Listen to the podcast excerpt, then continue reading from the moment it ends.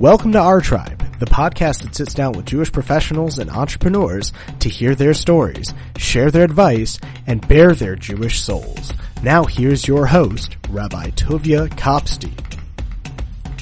Welcome back to Our Tribe, the podcast. I am Tuvia Kopstein and I will be your host today. I have a treat for you because in this episode we sit down with Moe Rosner. Moe is the founder and the owner and the master craftsman of MajestiX Studios, which designs custom luxury office and home furniture of wood and epoxy resin. What is epoxy resin? You're going to find out. You know what wood is. But Moe has an amazing story of how he got to this total, uh, an amazing story. That's all I could say. Totally amazing story.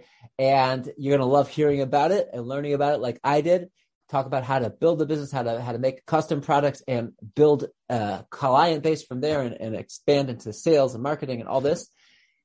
And he's on the beginning of his journey, really. He's done some great things already. I'm talking too much, but before we start, of course, we have to mention that it's the podcast fellowship that powers our tribe, the podcast. Check out the podcast fellowship at podcastfellowship.org. It's an international Jewish outreach nonprofit, which is helping Jewish young adults all over the world access their own richest heritage of Judaism by tackling the sources, understanding what is a Jewish idea, what does Judaism have to teach, what does the Torah have to teach, and discussing these ideas with local mentors, no matter where they are in the world, earning a fellowship, a generous stipend each week that they do this. Podcastfellowship.org. Check it out. Our Tribe, the podcast, with Moe Rosner. Let's go. Okay, we are thrilled to be here today with the great Moe Rosner. How you doing, Moe? Thank God. Thank you so much for having me. Okay, Moe, let's before we start, we have to know Moe is short for Moshe. Moshe. Moshe. Okay. That's what I thought. That's your work name, right? Yeah. There you go. Okay. So Moe, what do you do professionally?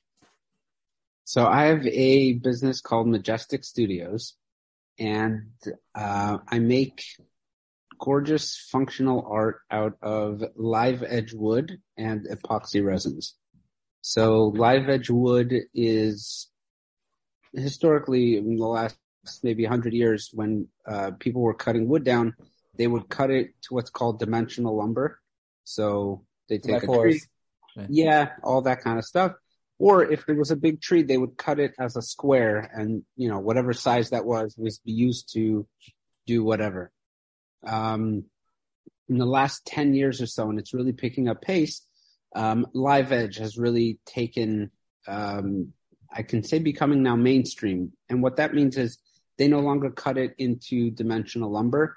They leave the bark and the live edge on the wood. So each piece all of a sudden takes on this unique shape and um, obviously with different wood species, each one has its own grain and each one has its own uh, unique character. So now instead of having just your same cut of square lumber, you now have a unique piece of wood for your project.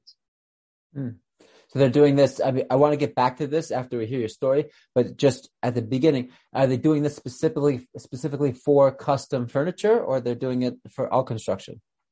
So, for now, it's custom furniture. Mm-hmm. It's you can tell the lump you can tell the lumber yard. I, I need a couple pieces, or I need a I need the whole tree to be treated like you know cut up like this.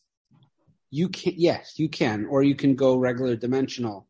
Um, okay. Wood sellers today are carrying both because some projects need a straight edge on all sides. Um, but specifically for the epoxy resins, which is a liquid, two, a two uh, part liquid component that mix together and can be added all kinds of colors and dyes and stuff like that. And that's usually poured into the crevices of the wood and it creates this really modern touch with the old school art of wood. So Wow. You know, bringing them both together. And you're designing custom furniture for, for homes and offices? Correct. Okay. Got it. Okay. So now, now here's the really interesting part. And we're going to make this, of course, what you're doing professionally is interesting. Right? I didn't mean it's not, but, um, let's talk about your story. Like, where did you start from and how did you get to where you are today? Let's hear the whole thing.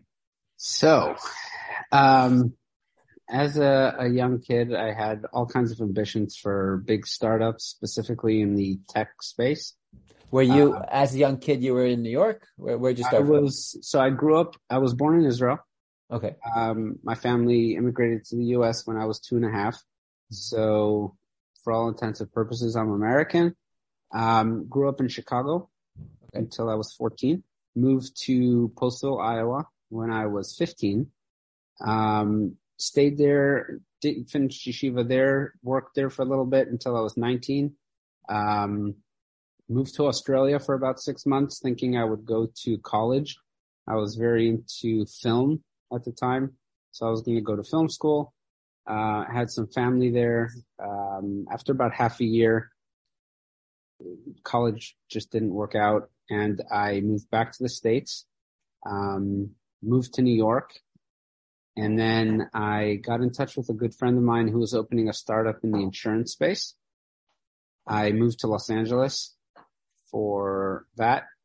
Um, after about a year and a half working there, um, we were, I guess you could say, a little ahead of our time. The technology that we have available to us today, to give you an example, something like AWS, which is Amazon's web service, um, was not around in 2011, at Uh-huh. least not not the size that it is today. So, you know, just for servers for our app, uh, cost us a quarter of a million dollars.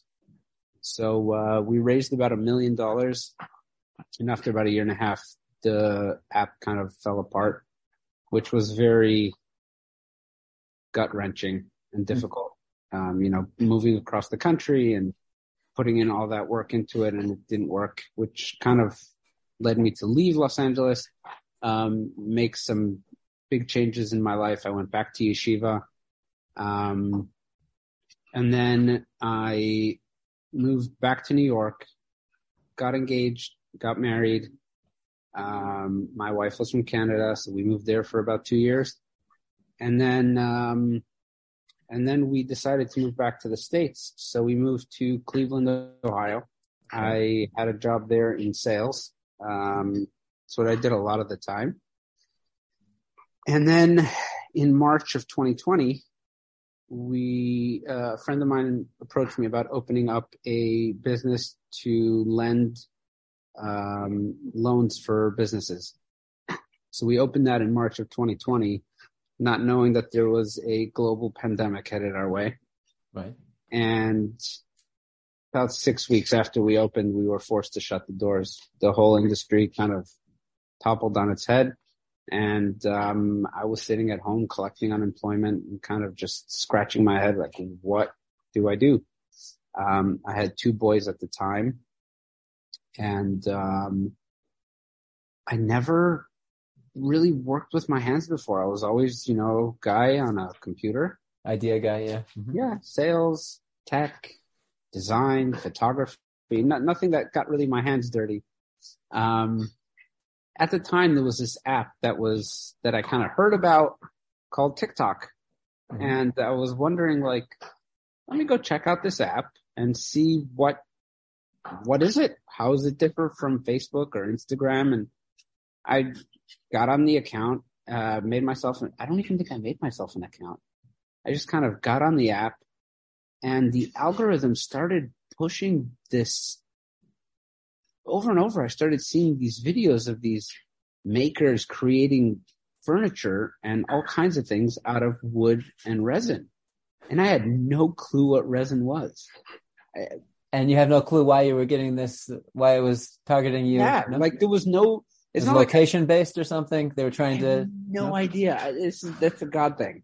It's Yeah. a God, you know, the algorithm. one of those God things. Okay. one of those God things, um, one of the many. And, and um, I said, "What is this? This is this stuff's incredible."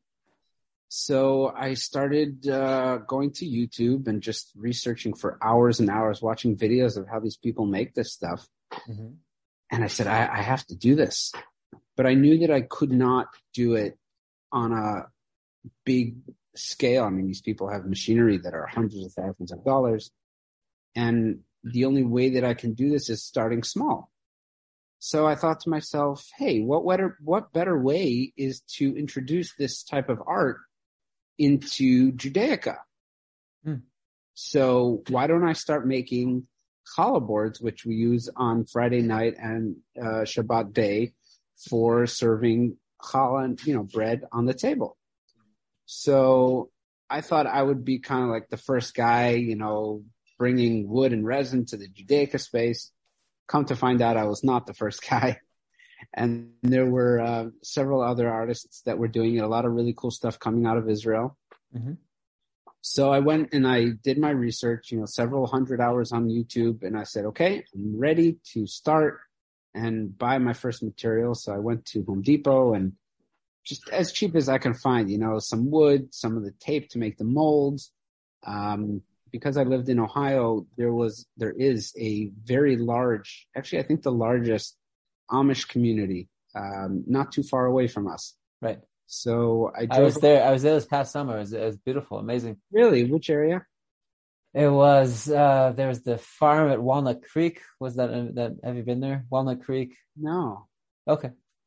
So there's there's actually two communities. The largest in America is called Millersburg, Ohio, which is about an hour and a half south of Cleveland. And then there was another place called um oh, the name slipped my mind. Okay. But that was about an hour east. Uh-huh. And they had a huge warehouse there of live edge lumber um, that all kinds of people used to make. And the Amish are really, really crafty and skilled. So I'd go out there and, you know, bought some pieces and um, gave it my first run. What I didn't know was after hundreds of hours of video, nobody explained that there are several types of epoxy resins. Um, some of them are used for very thin layers to coat things. They're typically used in the boating industry. hmm So people coat boats and it creates the hard plastic finish around. So it's great for, you know, any marine stuff. hmm Um, and then people also use it to make furniture. So the stuff making to make furniture is called deep pour resins. And the way these two chemicals bond together is through a chemical reaction that creates heat. The resin and the wood, you mean? The no, the the so there's the resin and there's hardener, and you buy them as a set. Okay. So I wasn't aware that how this chemical reaction works. So I go to Amazon and I see the resin. It says slow hardening or fast hardening. I'm like, well, if they're slow and fast, I'll go with fast. So um, I finally get everything ready. This is my this is in my basement. hmm And um, my mother was the one who really got me into art, and she's an artist, so she came by and she was loving it. And we were, you know, we we mixed it all up. We had everything set in the mold and mixing it, and all of a sudden the mixing cup starts to get really, really hot. And I said, "Oh, mom, I think it's it's it's it's the reaction's happening. Let's dump it into the mold." So we dump it into the mold, and it started steaming and overheating. I thought my house was going to burn down. And, um, it right in front of my eyes, it congealed really quickly and then just hardened and like cracked. And I said, Oh boy, we just did something really bad. And right there, that was like $120 flushed down the toilet. Uh, resin is very expensive. Uh-huh. So I said, okay, let's, let's try it again. I made a new order, new molds and everything. Each mold takes about two hours to make the way I was doing it at the time. Um, and again, I did it again and I can't figure out what is going on. I must have made like four or five of these things and they were all just getting eaten up time and time again. And I got very frustrated. I took a You, stick. so, try just to understand. Try. I'm trying to picture it. You're trying to to make the the hard the the hard plastic co- coating on the wooden furniture that you're designing.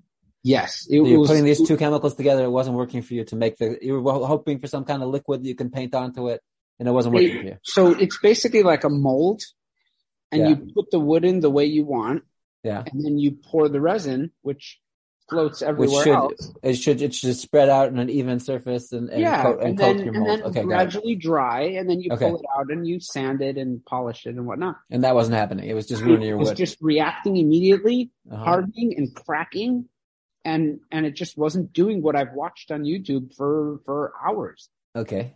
And I just got so frustrated with it. I remember taking a, I don't remember what the tool was, but I got so angry. I just smashed the the, you know, it was the second Moses that took the stick and smashed something, and I I I left it. I said, you know what, I, I'm out of here. I'm I'm not doing this anymore.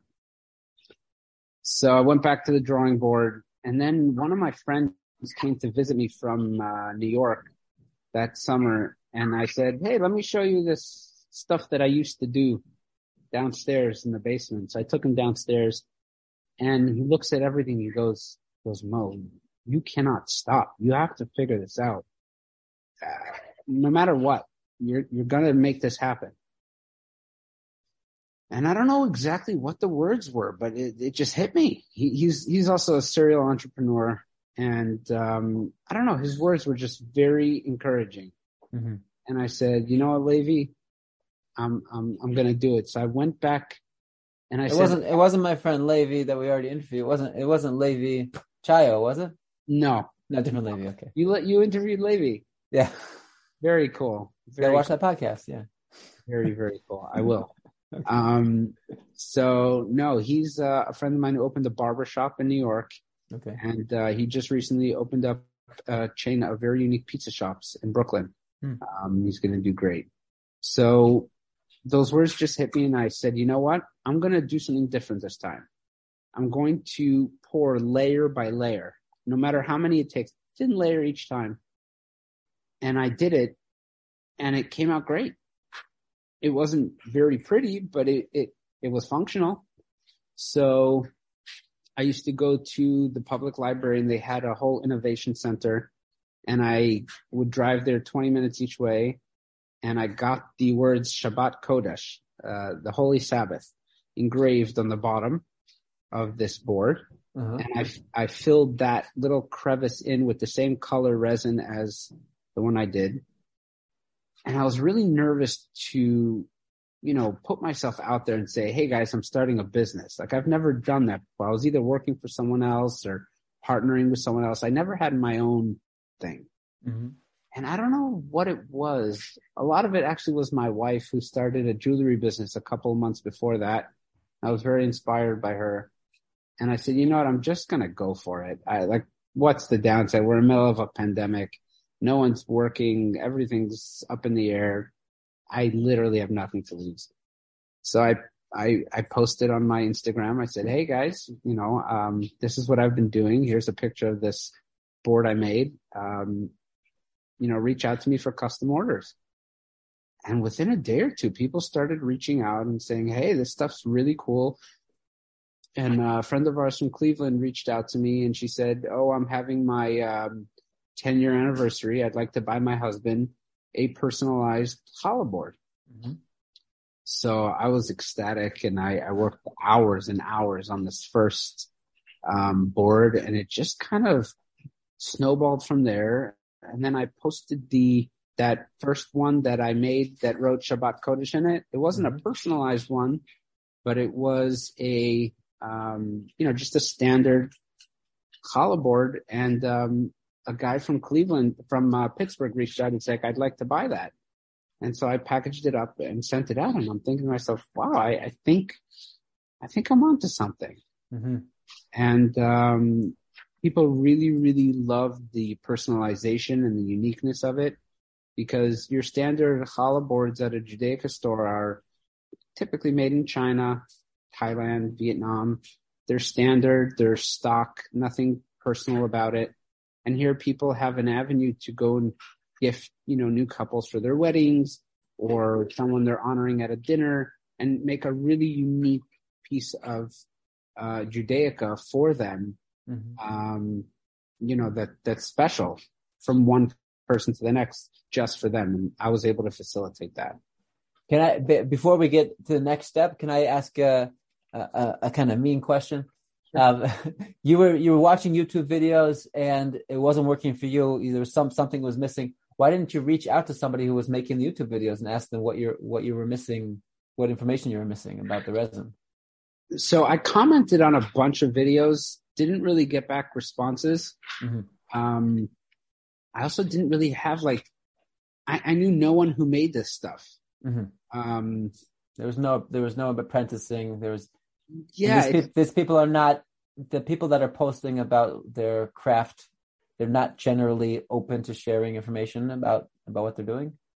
I mean, they make the YouTube video because they're making money off YouTube by posting it, obviously. Right. Um, so I think they were just hoping for people to sit and watch. Okay. Rather than ask. I, I don't know. I did end up finding a gentleman on Instagram. He goes by the name of JD Customs. Lives in New Jersey.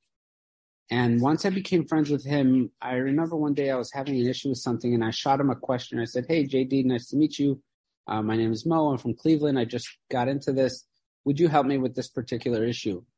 And he must have spent 30 minutes on Instagram with me, guiding me, sending me links of products that I need, mm-hmm. um, just giving me information. And I could say he's been my mentor ever since. I mean, I, have gotten to the point where I kind of outgrew needing his questions, but I am so grateful to him for how supportive um, he has been throughout my wood and epoxy journey. Um, I really, my hat's off to him. He's really helped me a lot. Okay. So anyone interested should check him out for sure. Definitely. okay. uh, Instagram at JD Customs. Great guy. Okay. So now let's go back to the, the, you start to snowball with your custom challah boards. What happens next? So I figured we need some more products because you know, they're pricey. It's not a cheap challah board. Your typical challah board will be anywhere from 50 to $150. For the customized one? No, for no. At, at, your for the Vietnamese one, Judaica store. Yeah. yeah. Um, I was I started out um, at about I think 175 uh-huh. was my day one. My hope was to get to 350. Sell each piece for 350. Yeah. Yeah, and and as I as I built up my skills, I felt more confident, and that's actually where we are today. Um, I'm actually looking to raise the prices a little bit. I throughout COVID and everything else, supply chain, I never raised my prices. Um, even though my expenses were going up, shipping was going up. I was offering free shipping on all my orders. Um, I, I chose to try to keep it um, at the same price. Um, and then I said, let's start making mezuzahs.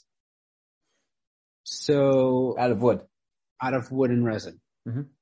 So my challenge with I'm so, sorry, sorry, Moe. I just sure. just don't understand. You know, I, am not I'm not the handicraft guy either. Yep. Moe, uh, wood and resin. The resin is just the coloring, right? The resin is the coating and the coloring. The the resin is the plastics. So okay. um, so basically, the plastic, once it hardens, it's pretty much the same density as wood. So you sand it like wood, you polish it. Okay. Not like wood because it needs a different type of um, polishing. Mm-hmm. Um, but you know, it, it, it's very hard. So you can drill right through it, uh, sand it, etc. Got it. The problem with the mezuzahs that I was seeing that people were creating was there's something called a router table. A router is a machine that you can hold. There's bigger ones, small ones, but it's basically just kind of like a drill and you can put different bits inside and you could, they have all kinds of shapes. So, you know, like you'll see, you'll find trim at the side of, uh, you know, at the bottom of the, of the wall.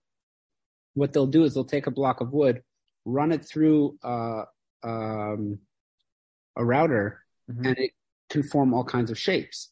So typically what a lot of the custom mezuzah people are doing is they take a block of wood, place it on top of the router. Mm-hmm. So here's the bit.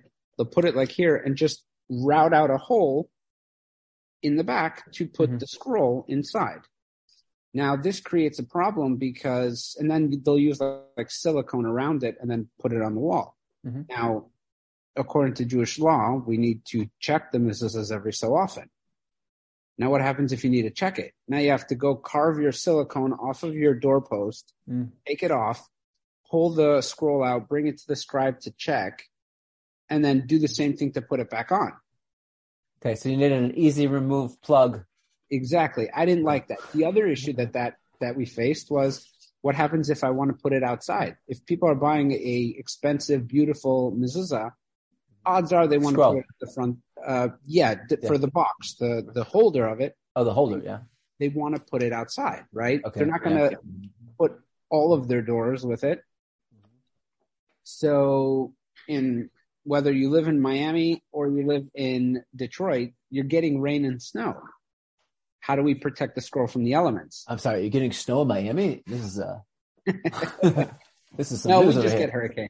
Okay, there you go. So, you know, the scroll, one drop of water on a scroll will completely make it not kosher. As the person facilitating the scroll boxes, I need to make sure that my customer scrolls are protected. I was dead set on making a box that was completely enclosed with a harder surface like wood or resin and drill a hole through it. And that created a challenge because you're taking a inch thick by inch wide um, scroll and have to punch at least a half inch hole, usually five eighths inch hole into it in order to fit the scroll inside. So I played with that for about six months until I figured it out.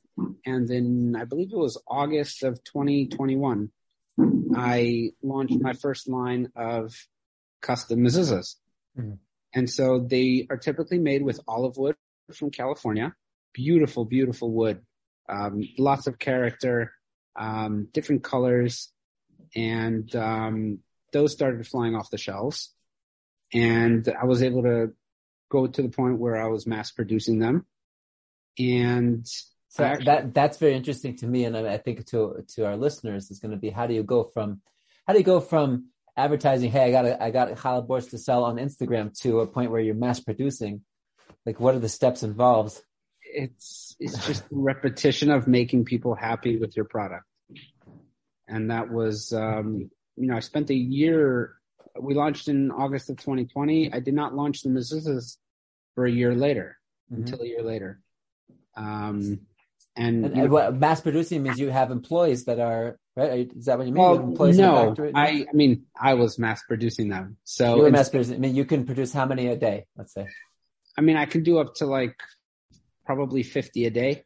Okay. Um That's just that just means you go into your workshop and just just going all out. pounding it. Yeah. Yep. Um, so then I started to play with different, you know, as I got more into this industry, I started to learn about different wood species Mhm. and, you know, their shades and colors. And it's, it's a world out there of all these. I mean, there's gorgeous woods. I used to know. So typically I use walnut, which grows wild pretty much in the Northeast of the U.S. And that's what I had access to. I said, I need something, walnut's gorgeous. It's a, it's a darker wood, beautiful grain. Um, but I was looking for something specifically for the mezuzahs called burls. Burls are typically what you'll get. A burl is under the tree. So the root. Uh-huh. So usually what most loggers will do is they'll cut the tree, you know, and then go chop it up. What some, a lot of, you know, uh, wood mills are doing now, or sawmills, they take a tractor and they dig up the whole root and they, instead of just grinding it into wood chips, they pull the whole root out and they start slicing it. And you get this gorgeous figure and clusters, um, which is what create burls. And they're beautiful. They have a very, very unique grain to it. And then there's burls from all kinds of species. So you've got olive burls and walnut burls and How do I spell burl? B-U-R-L. Okay, got it.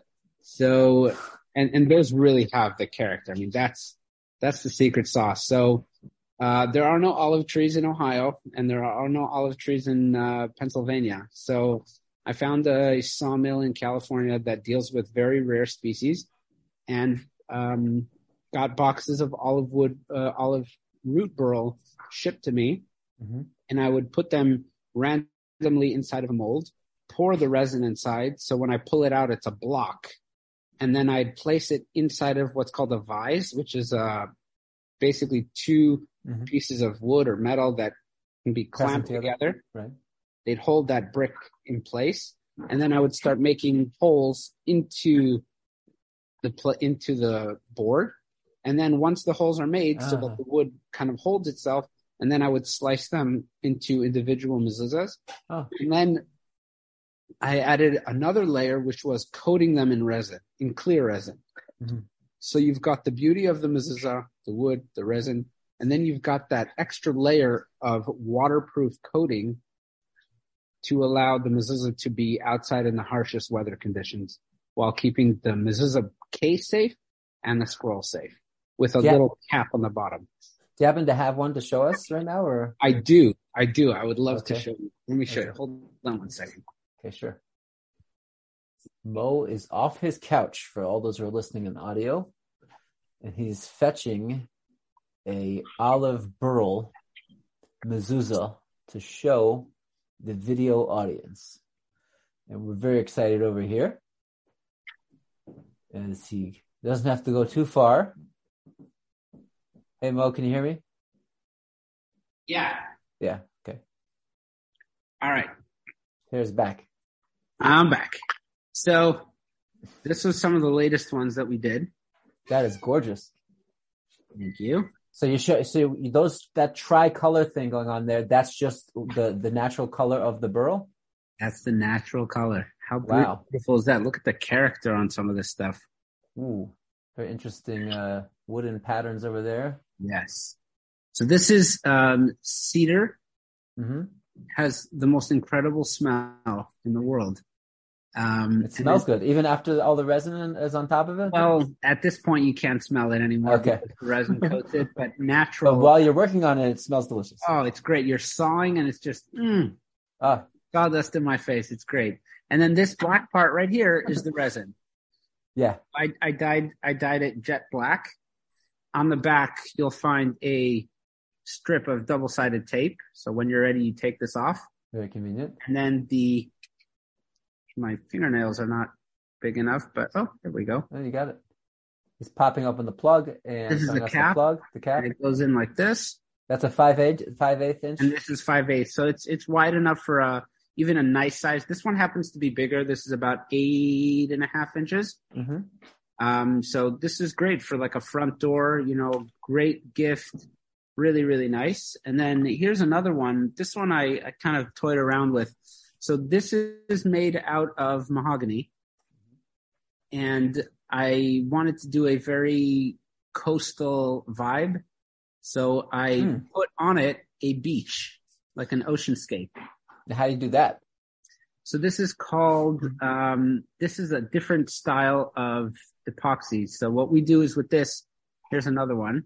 So I think these were side by side. Were they side by side? No, these were not. But pretty much what I do is the wood, this is just a plank of mahogany. I lay it flat on the table and then I put a layer of like, you know, just pour on it and kind of smear it around of a dark blue, a lighter blue, and a and a kind of like a teal greenish blue. Mhm. And then I put a little layer of white and use a um like a heat gun or a Mhm. or a um a blow dryer to blow out the white. So it spreads create- to the blue, and it makes it look like the surf looks is breaking over there on the on the exactly. And then for the here's these Uh-huh. the little shins on it. hmm And then Tell us about the shin. The audience might, might not be familiar. Why is the shin on the mezuzah? So the shin the is case, yeah. is the um so typically on the back on the other side of the scroll we have God's name which is Shin Daled Yud Mhm. and um when there's a, case we put the shin on there to show that if the you know if God's name isn't shown like on a you know a case like this because the scroll's inside we put this on there so um, as you can see here, I have different style shins, which I Mhm. actually make myself, and I have them laser cut. So I'm not stuck to stock uh, type shins. that can make Yeah. different shins for different uh, style mezuzahs. Wow. Okay. And you're learning how to do all these things, you know, step by step by trial and error. All the, you know, Uh, laser cutting trial machines. and error. and YouTube University. And YouTube University. Okay. Yeah. And a little bit of JD Customs. And a little bit of JD Customs. Or a lot. exactly. Okay. So so now so now you're mass producing mezuzahs and you're offering this. Did you are you building a, a you you have a site? How are you? What's your your marketplace for for selling your stuff? So I started out with just Instagram and word of mouth. Right. Um, that's word of mouth is that's a different app. Just kidding. it's yeah. the best the best app. Yeah um, the best reviews, the best customers, the best everything. And you just know that you're doing something right when you get a call saying, Hey, my friend, you know, showed me their challah board. I'd love to get one. It's, it's such a fulfilling feeling. Um, so that I started with that. Then I ended up building a website and then I went on to Etsy. Etsy was a great place. Um, Etsy is a marketplace for, for selling any products? Mostly, yeah, but it's it's it's geared towards custom products. Mm-hmm. Finding custom products on Amazon is very difficult. Amazon is more, you know, you buy AirPods, you know, so Apple's making millions of these. You're not going to have anyone different than your friend. When you want something unique and customized, Etsy's really the place to go. So uh, Etsy integrates that. Is that a, a marketplace by itself? I mean, you're it, people go to Etsy to buy custom artwork or furniture is that and, and anybody who's who's selling that they they put their stuff available it's like like an amazon third party type yeah, of thing okay exactly. got it, got it. Um, and then your site just curious i know people are saying that websites are kind of like falling out of favor as you know for you know rather people are rather getting getting their their stuff from other other sources other other apps you know using apps to find what they need or, or i you know i don't know exactly what i'm talking about but as you can tell but is is it the where's your traffic coming from now that you have your your stuff set up? Uh, primarily from third party, third party yeah. like Etsy and uh-huh. um, and Instagram is still, you know, a, a great source for it. Mm-hmm. So it's um, th- yeah. I mean, I can understand why people opt out of getting websites. Mm-hmm. Um, you it, it's it's like a store. You know, you could build your brick and mortar, and you can have the most incredible products. If nobody knows you exist, you're just paying rent for no reason. So it's not going to advertise. A, a, site's not going to advertise itself. You got to pay exactly. to advertise the site. Exactly. And which so costs? Which, which costs, of course, costs a yeah. lot, right? So you have so so people Etsy is doing the advertising for you. People are going there to look for custom stuff. Correct. Instagram. How are people finding on Instagram? That's that's with uh, if your friend likes it, then you'll then yeah. then you'll see it. Yeah, I'm, I try to you know keep the content fresh and show people my process, which is very that's enjoyable to watch. Yeah. Um, and then you know, slowly but surely, you know, that side ends. And the the, the other side with Etsy is, you know, they obviously take a fee. They they it costs mm-hmm. to list your products there. Yeah. Um, but the flip side is it's a you know humongous marketplace with lots of people looking specifically for custom products. So People looking for custom Judaica there also. They are. They yeah. are. A lot of you know when somebody doesn't want to buy the stock challah board or the stock mezuzah and they're looking for something to say, Hey, I thought about you, mm-hmm. but not like in a one click Amazon type purchase. I want you to have something unique and new and different. Etsy is usually the place that they'll go. Mm-hmm. Got it. Okay. Now tell us how you got from the custom challah boards and the custom mezuzahs, and, and, maybe there are other products, you could, and to the to the custom office furniture for homes and offices. Uh, I said office furniture, furniture for homes and offices. This is a great story. Okay. Um, so I told you a little bit ago about the gentleman from Pittsburgh that bought the first challah board that I ever made. Yeah. So I heard a line a while ago. It says your your friend, your client will become your friend quicker than your friend will become your client. Okay. So this story, whenever I see that line, I think of him. And it, every time that I would drop a new product, I, I used to make very small challah boards. They were anywhere from 14 to 16 inches. And people were complaining that it was too small. So I bumped it up to six to uh, 18 and 20 inches. I dropped a new one he ordered. I dropped a bigger one, he ordered. I dropped mezuzahs, he ordered. I he was giving them out as gifts, right? He didn't have all kinds of needs for himself, right? One one was a gift. Okay. One was for his family. Yeah. Um, then then I went and I started to make uh, candle trays uh, Shabbat candle trays made out of wood and resin, and resin is actually fireproof, so it's the perfect thing to hold, um, you know, burning candles. Mm-hmm. So he bought one as a gift for his wife. Um, and then the goal was always to get into furniture, but I knew that I had, you know, with the amount of learning curve that I had on the smaller stuff, I knew I had to get to the bigger stuff. So I was in Florida last year, January, and I was at this restaurant and we only spoke via like video chat or text with this client. And one day I'm, I'm walking by this table and I see him Hmm. and I was like, is that him? And like we locked eyes and he's looking at me, is that me? And we kind of, I'm like, I'm not going to bother him. He's sitting there with a bunch of business partners. I don't want to disrupt, you know, disturb him. And he turns to me, he goes, Moe? I said, Michael? He's like, hey. So he stood up and we shook hands and I was like, wow, so nice to finally meet you in person and whatever. And he says, listen, in a couple of months, we're opening our new headquarters. He's in the uh, drug rehabilitation business. Mhm.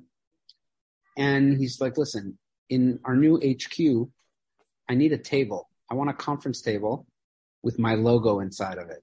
Mm. I said, wow, I like where your head's at. I said, okay, let's, let's, let's stay in touch about this. So we followed up back and forth a couple of months. And then exactly a year ago, right before Passover, um, I get a phone call. It was actually Erev Pesach, the, like hours before Passover. The designer from Miami calls and She goes, hi, I'm working with Michael's office. We're in the middle of designing the space right now.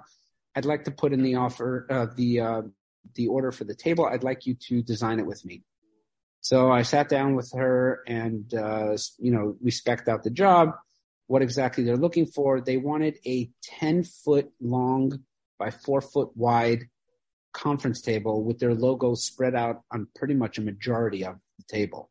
The logo would be the a large one large logo that was covering the majority of the table. Yeah. Okay. So I said, okay. So I went to a guy who does renderings and I gave him the specs. You know, these tables are not cheap.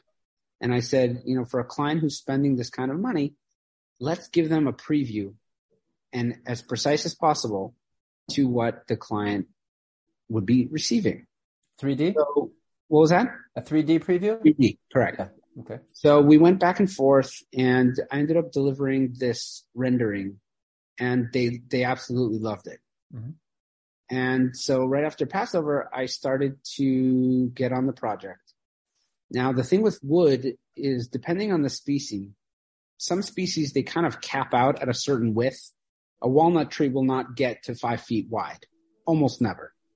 Um, there's a species called monkey pod, for instance. Uh, monkey pods get very wide and very long. They come from Costa Rica. Um, now, if you do happen to find it, the wider you go, it gets incredibly expensive. So if I wanted to get a 10 foot long by four foot wide single slab for this client, the wood costs alone would have been, I think, a little north of $7,000. That would just be the wood. Just the wood. Yeah. So I said, I called them back. I said, Hey, you know, I, I can't meet this budget of yours if you're looking for a single thing. So I asked my Amish friends what they suggest. They said, Oh, let's do something called the glue up. So what's that? They said, well, we take two pieces of wood that are about half the width that you're looking for. And let's go ahead and cut the live edges off of two of them and then glue them together. So it's exactly what we did. We went and we found a, uh, sister slabs, which means, you know, if, if you have the tr- a tree, for instance, you know, standing like this, right? Mhm. So what they do is they cut the tree down and then they start taking out, you know, on a mill, they start cutting it whatever width, let's say two inches. So here's one slab, there's another slab. So they found sister slabs that were right next to each other. Okay. And then they They were on top of each other. Or in right. the tree, like in the tree, they were right next to each other. So they have very similar grain, uh-huh. same color, same character and everything. They, they yeah, I'm sorry, that, how does this work? Yeah, you asked the mill to give you two sister slabs, or they just looked through a bunch of cuts from a certain mill and they found that. I didn't ask them, but I told Okay. them what the job was, and they offered. I said, Okay, "Oh, got it. it's a great idea." So I love the Amish. they are they really are the best at what They they, probably do. won't be watching this podcast, but uh, yeah, they are industrious. they do have credit card machines, so when it comes Okay. to taking your money, they they found the loophole. Okay, got it. So um, they, Some of them, I know, because when we were in Ohio, some of them only accepted cash. correct. You know, the So the different layers, the, the more uh, modern, religion. modern, yeah, modern. Exactly. So what what they did was they cut the live edge off this slab and off this slab, and they glued them together. But the live edge on this side and on this side were still visible, so it looked like one tree, one piece, and Mhm. it was uh, less than half the cost. Wow. So I was able to stay within the budget, and then um, I had another issue. They wanted their logo inside. Now there's a giant machine called a CNC machine, and those are essentially a router that's like on a X and Y axis, huge table about 10 feet long and exactly four feet wide. And on top of it, there's like a little drill and you put the logo or whatever you want into the computer and it kind of just does it itself. Laser cuts. It's Love kind it. of like a laser, but it's got, instead of having a head of a laser, it's the head of a drill. So it's got a Mhm. spinning drill bit and it's able to carve out whatever it is that you want to do. Mhm. I had access to one, but it was, there was panels on the side of it, metal panels at four feet. Hmm. Now, when it comes to live edge, you know, you've got a, a side that's kind of windy. yeah, means that the widest point has to be four feet. So I called the client back. I said, Hey, you know, we're going to have to lose a couple of inches on the width of the table because, uh, that's, that's what I have access to. So they said, you sure? I said, yeah. I said, look, they said, okay, we can't lose that side. So pour epoxy on the edges so that it's a straight edge, even though they really wanted a live edge. But they said, we need the table space. So do it like that. I said, okay. About a couple days before I was going to go take the table to the machine, I met a doctor in Cleveland who is specializes in emergency medicine and he is a avid woodworker as a hobby. This guy has made some of the most phenomenal things that I've ever seen. And here you have like a religious Jewish doctor who works for the Cleveland Clinic and he turned one of the rooms in his house into a woodworking shop. And he's got every toy that you can think of. I mean, unbelievable at the stuff that he has. He invited me over to his shop and he pulls out it works on two different type of tables. You would say, like the operating table. And okay, sorry, sorry. That's my dad joke. Okay. That's that's a great dad joke. Yes, indeed. you can't get away from the tables. So um so he pulls out this box and inside of it he's like, check out this toy. I said, what is that? He goes, This is called the Shaper Origin. It's a handheld machine that's got a router inside of it and it pretty much replaces this giant CNC machine. And the way it does it is, is you program the, it's a machine that's about this big. Instead of it, instead of having a $50,000 CNC machine that takes up, you know, 10 feet by five feet. Yeah. It's just a thing in a box and you program the logo into it. You take this kind of funny looking domino tape, you place it on your workspace. The machine scans the workspace, notices the logo, and then has a screen and shows you exactly where to move your machine to perfectly cut out the logo, no matter how big. So now you're not limited to space anymore. Mhm. So I immediately called the client back. I said, Hey, I found your solution. So they said, Oh, fantastic. Make our table 52 inches wide instead of 48. I said, you got it. So the Amish went and they put the two slabs together And they could keep the live edge. And you can keep the live edge. So you got you got the edges. You know, sometimes fif- sometimes five feet. Yeah, it was uh, How- like yeah. 49 at the smallest, 52 at the biggest. So they Got got, their space, they mm-hmm. got their design, they got their look. And then I hired him to come out and make this logo. You so had the doctor to come out and make the logo. the doctor, yeah, he, the doctor's being hired for a woodworking job. Yes, Yeah, and got it. And, and you here hear it this? You hear this, everybody? Okay, good, got it. Yep, exactly. and he did it after 10 years of woodworking. He said this was the first time somebody hired him. He doesn't take jobs Yeah. because his stuff is so pristine. No one can afford his, no one can afford him. hmm He, he made a, a console table that took him five years to make with some of the top woodworking methods in the world. He actually takes a week off every year and goes to woodworking school in Indiana. so he came out and we ended up making the logo. I think it was about seven and a half feet long by three and a half feet wide on a 10 foot by four, four and a half foot table. So it, it really spans this whole section of the table. And we routed out a hole that's about an eighth of an inch deep into the table. And then once that was done, That the hole is the logo. You mean? yeah. Yeah. The okay. And then I took blue resin, which is the same color as this company's brand, Mhm. and poured it into the crevice. So now the company has this giant logo matching their colors and their brand identity to their logo inside of their table. Beautiful. And it is every time I see pictures of it today, I'm so blown away. Like I, sometimes I can't really realize that I did this, but it's it's so stunning. And for for the client, you know, they have whether it's vendors or, or, or clients coming into their office, and you walk into a conference room with the company's logo inside of this beautiful, you know, piece of wood. I mean, it's a conversation piece. Nobody nobody walks in there and doesn't like, whoa, what's that? You know, it's it pops right out in you.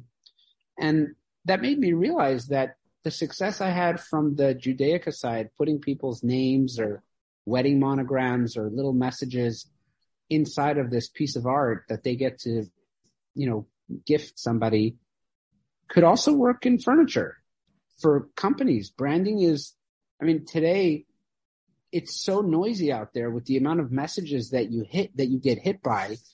Um, like I heard a statistic that in the fifties, the, the madmen, the first real marketers, they realized that if a new brand or a new product comes to market, in order for a new person to be able to see it and identify with that new brand or, or product, the new person, the, the prospective client needs to see that ad four times for them to register. Oh, that's a new flavor of Pepsi or, oh, that's Okay. a new Chevy car. Okay. Today, that number is 18. Because there's so many messages coming at you. We're just bombarded. Yeah. And I realized in order to stand out in whether any, any industry you're in, um, you have to brand. And that's just continuously pounding out your logo and your message in front of your audience for them to, you know, identify with you and, and, and like what you're doing and see the messaging behind it. And branding is everything. And I think that that is really going to help businesses. That's the you're making the compelling case for custom branded branded furniture and or or products. I see. Okay, very good. Okay, so now this this client got you into custom furniture. He was my first. Yeah. Okay, so now how did it? Did you start advertising yourself as custom furniture? How did you get into that? As soon as I finished that job, that's when I realized I'm onto something. Uh-huh.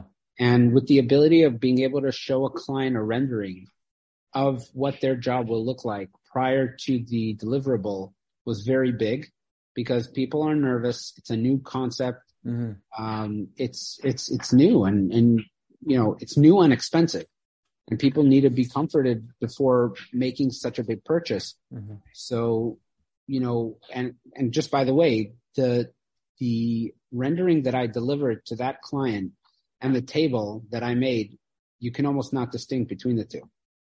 I'm very proud of that. Wow. So that, that was, that was a huge thing. And once I realized that, that's when I started, you know, making way to start, you know, making sales calls and, and branding myself as being able to do this. Um, and I'm now working on actually another one for a tech company in the oil space uh, in Texas, and they found me through Etsy, and we're doing something pretty similar where instead of the whole table being wood, we found two thin live edge slabs with blue resin in the middle, and then I'm actually going today to carve their logo out of wood to place inside of the resin and then pouring clear resin on top of it.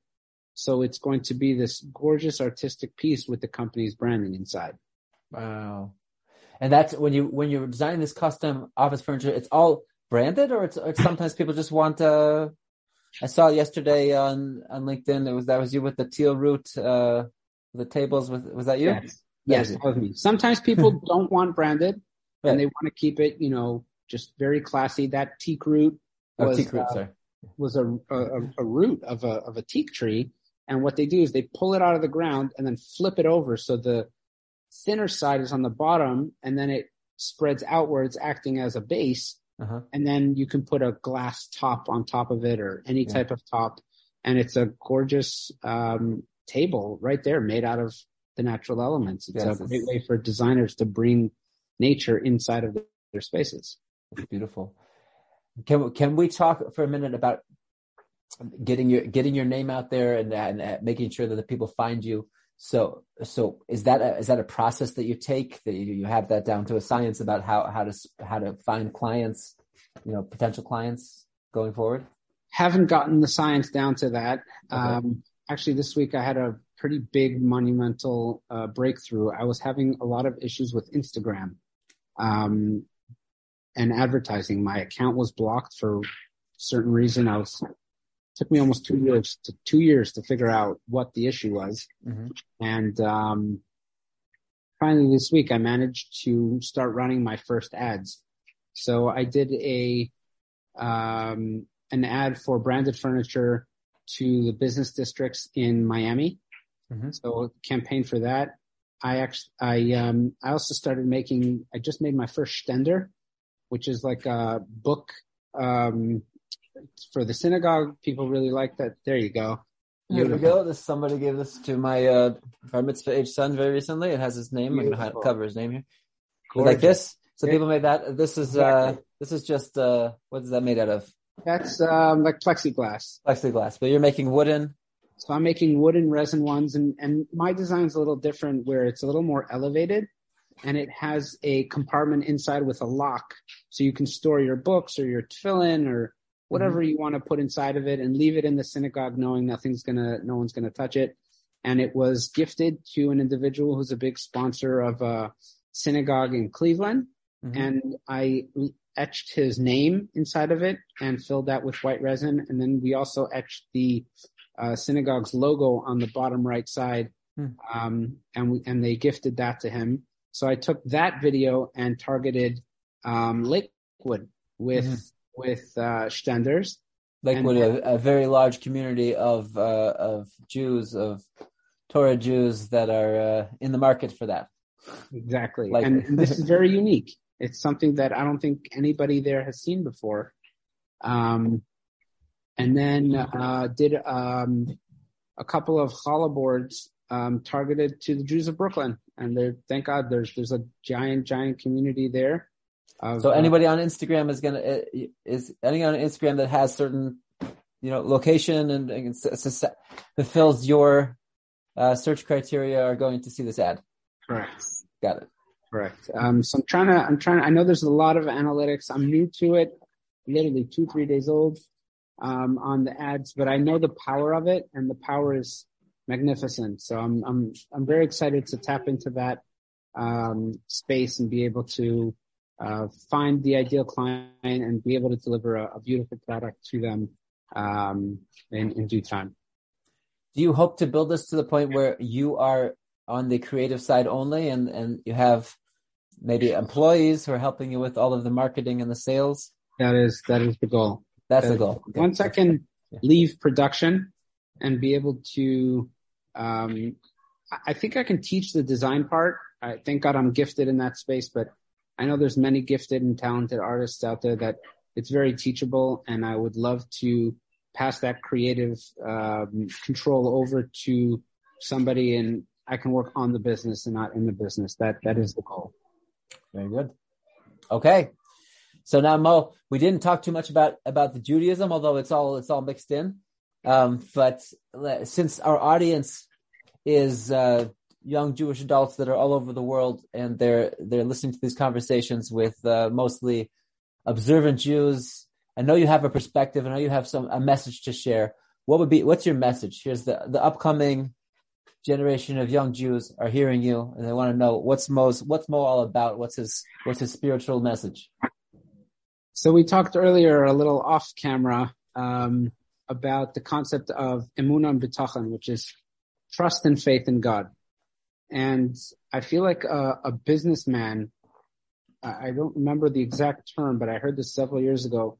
A businessman will come face to face with God much more often and in much more of an intimate circumstance than anybody learning in, in yeshiva or school or, or, or even someone who works for somebody and has a guaranteed paycheck every, every week or every month. Um, getting into business is very difficult and requires so many different things. I can one day be on the phone with a client and then, you know, going into full design mode of what they want and then, you know, leave my computer and go into my workshop and put on my earphones and my mask and my, my apron and start doing that and then jump on a call with a client who's got an order or wants to make a change. You know, you're wearing so many different hats and people sometimes get very overwhelmed. It's, it's a lot my secret, and I think the secret to many business owners who incorporate God into their day to day life. And, and, and I mean, really not like in theory or in lip service.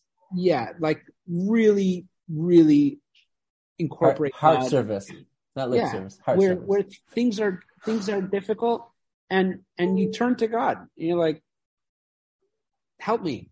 You know, I need guidance and to be able to let those reins loose. Um, there's a, a, beautiful book written about a thousand years ago by Rabbeinu Bachya. It's called the, the Shar HaBitachon, which means the gate of trust.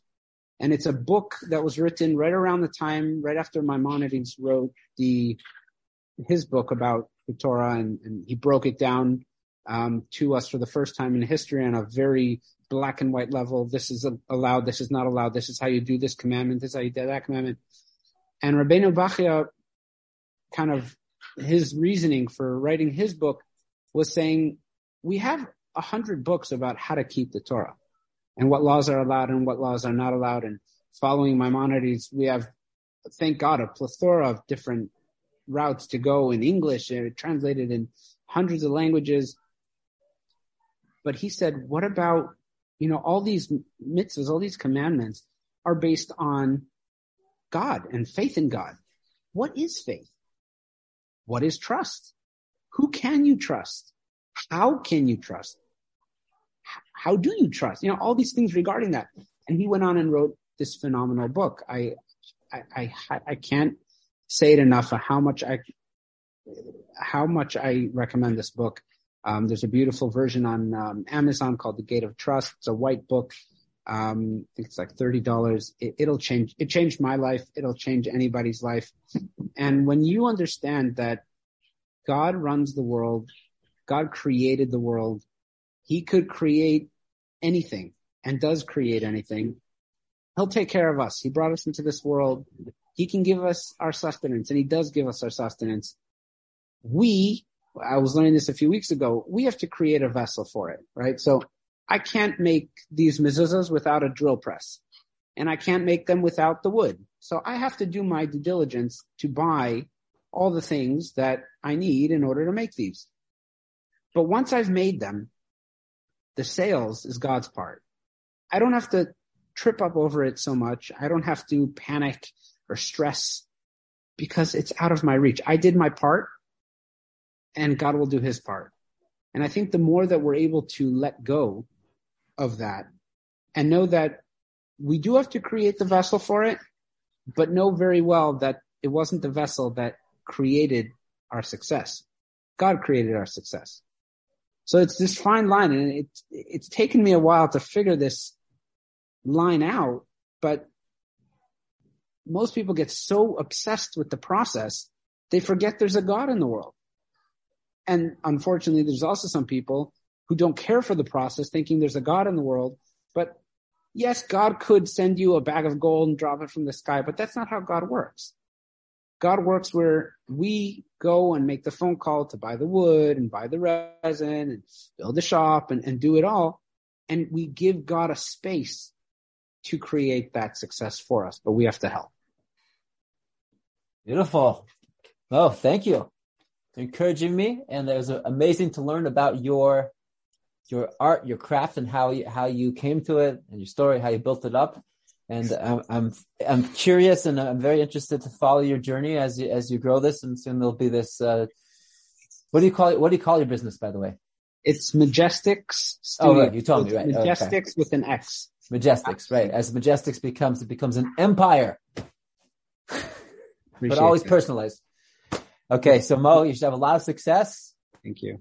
And, and thank, thank, you for having me. This was, this has been really, really nice. I really appreciate it. Yeah. Thank you for sharing. It's great to get to know you and thank you for sharing your story with us. Likewise. I'm sure we'll follow up. Okay. Do well. Take care. You've just listened to another great episode of Our Tribe the Podcast, brought to you by the Podcast Fellowship and hosted by Rabbi Tovia Kopstein. Tune in each week every Wednesday at 1 p.m. Eastern Time to hear more great episodes of Our Tribe the Podcast. If you have any suggestions or questions, email us at ourtribe at podcastfellowship.org. And don't forget to like, share, and subscribe to help the tribe thrive.